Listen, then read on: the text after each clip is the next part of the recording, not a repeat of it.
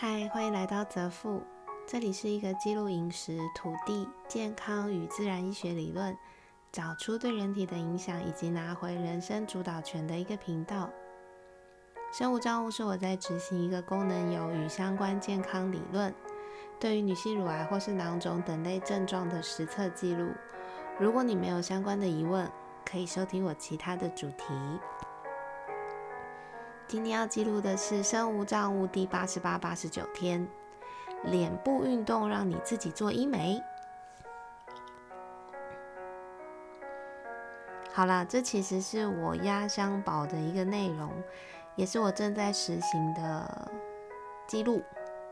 因为我本人是头大长脸，所以从小到大“美女”这两个字呢，就跟我称不上边。加上我母亲从小的谆谆教诲，很早我就知道自己很丑不漂亮。当然，现在的我不会这样想了。不过呢，还是会有些时候发现潜藏在我意识里的余毒，跑出来跟我招招手。嗯，这个人生的毒药怎么解，也是我下个月可以跟大家分享的主题。以前我去打过电波拉皮。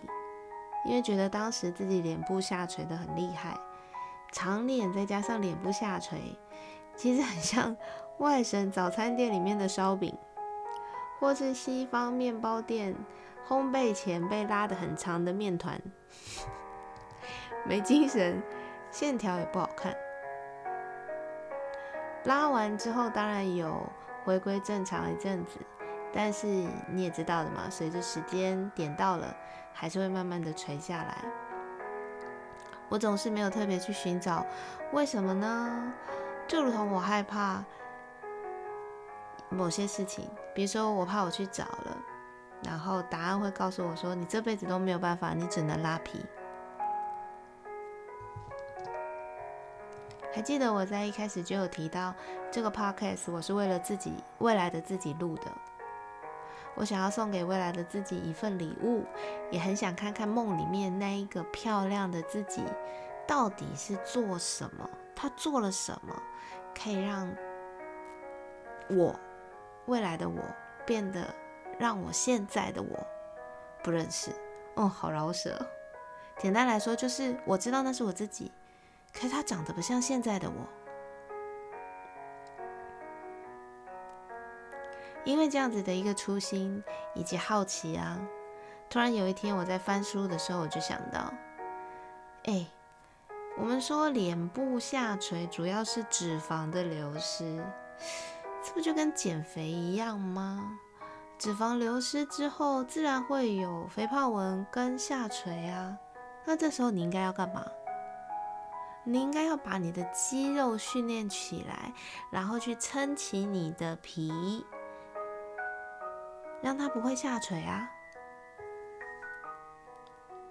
那为什么我不能够训练脸部肌肉，把我的下垂撑起来呢？哎，有了这个想法之后，我就开始找人体面部以及头骨的构造，找出会有什么样子的肌肉存在，以及它们必本身具备什么样子的功用。我就发现了。颞肌，颞肌在耳朵上方，也就是在我们侧边太阳穴这个头部，主要就是在耳上与太阳穴构成的这一块。因为它本身关系到下颚的开合，所以同时会带动脸部的肌肉去做向上提升。是不是有可能刚刚好就有去训练到我们所谓的嘴边肉的部分呢？如果真的可以，再加上好好的吃优质蛋白质，是不是有机会就可以自己拉起来啊？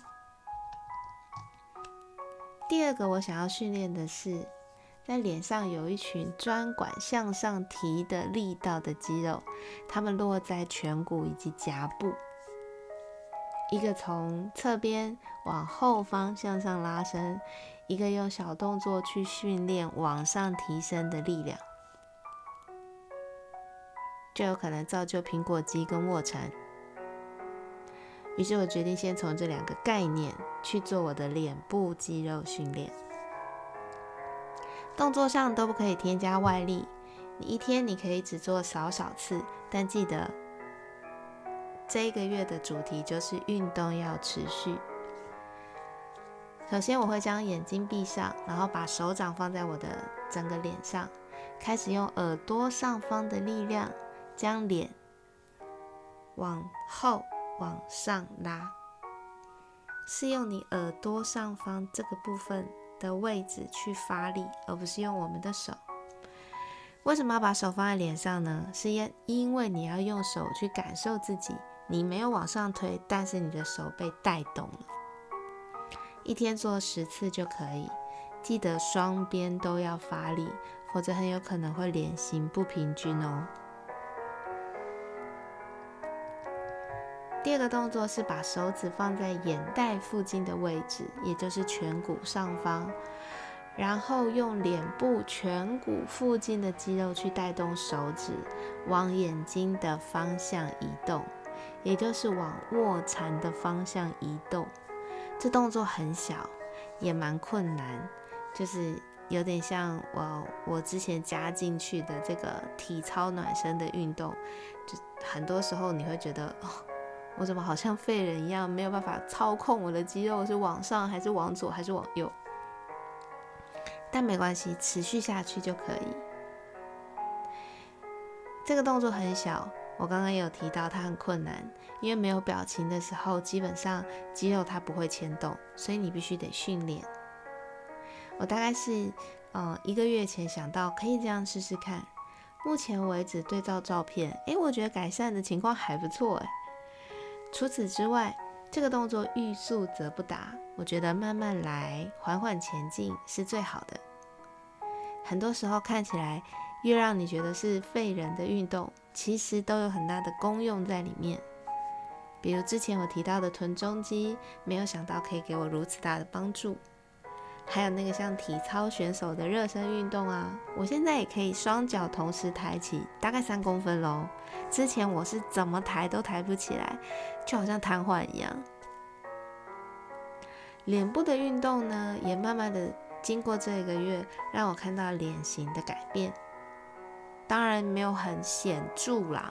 我们如果去打个拉皮的话，月末大概是四十，嗯一个多月到三个月，你会看到你的脸型回到比较紧致、有线条的状态。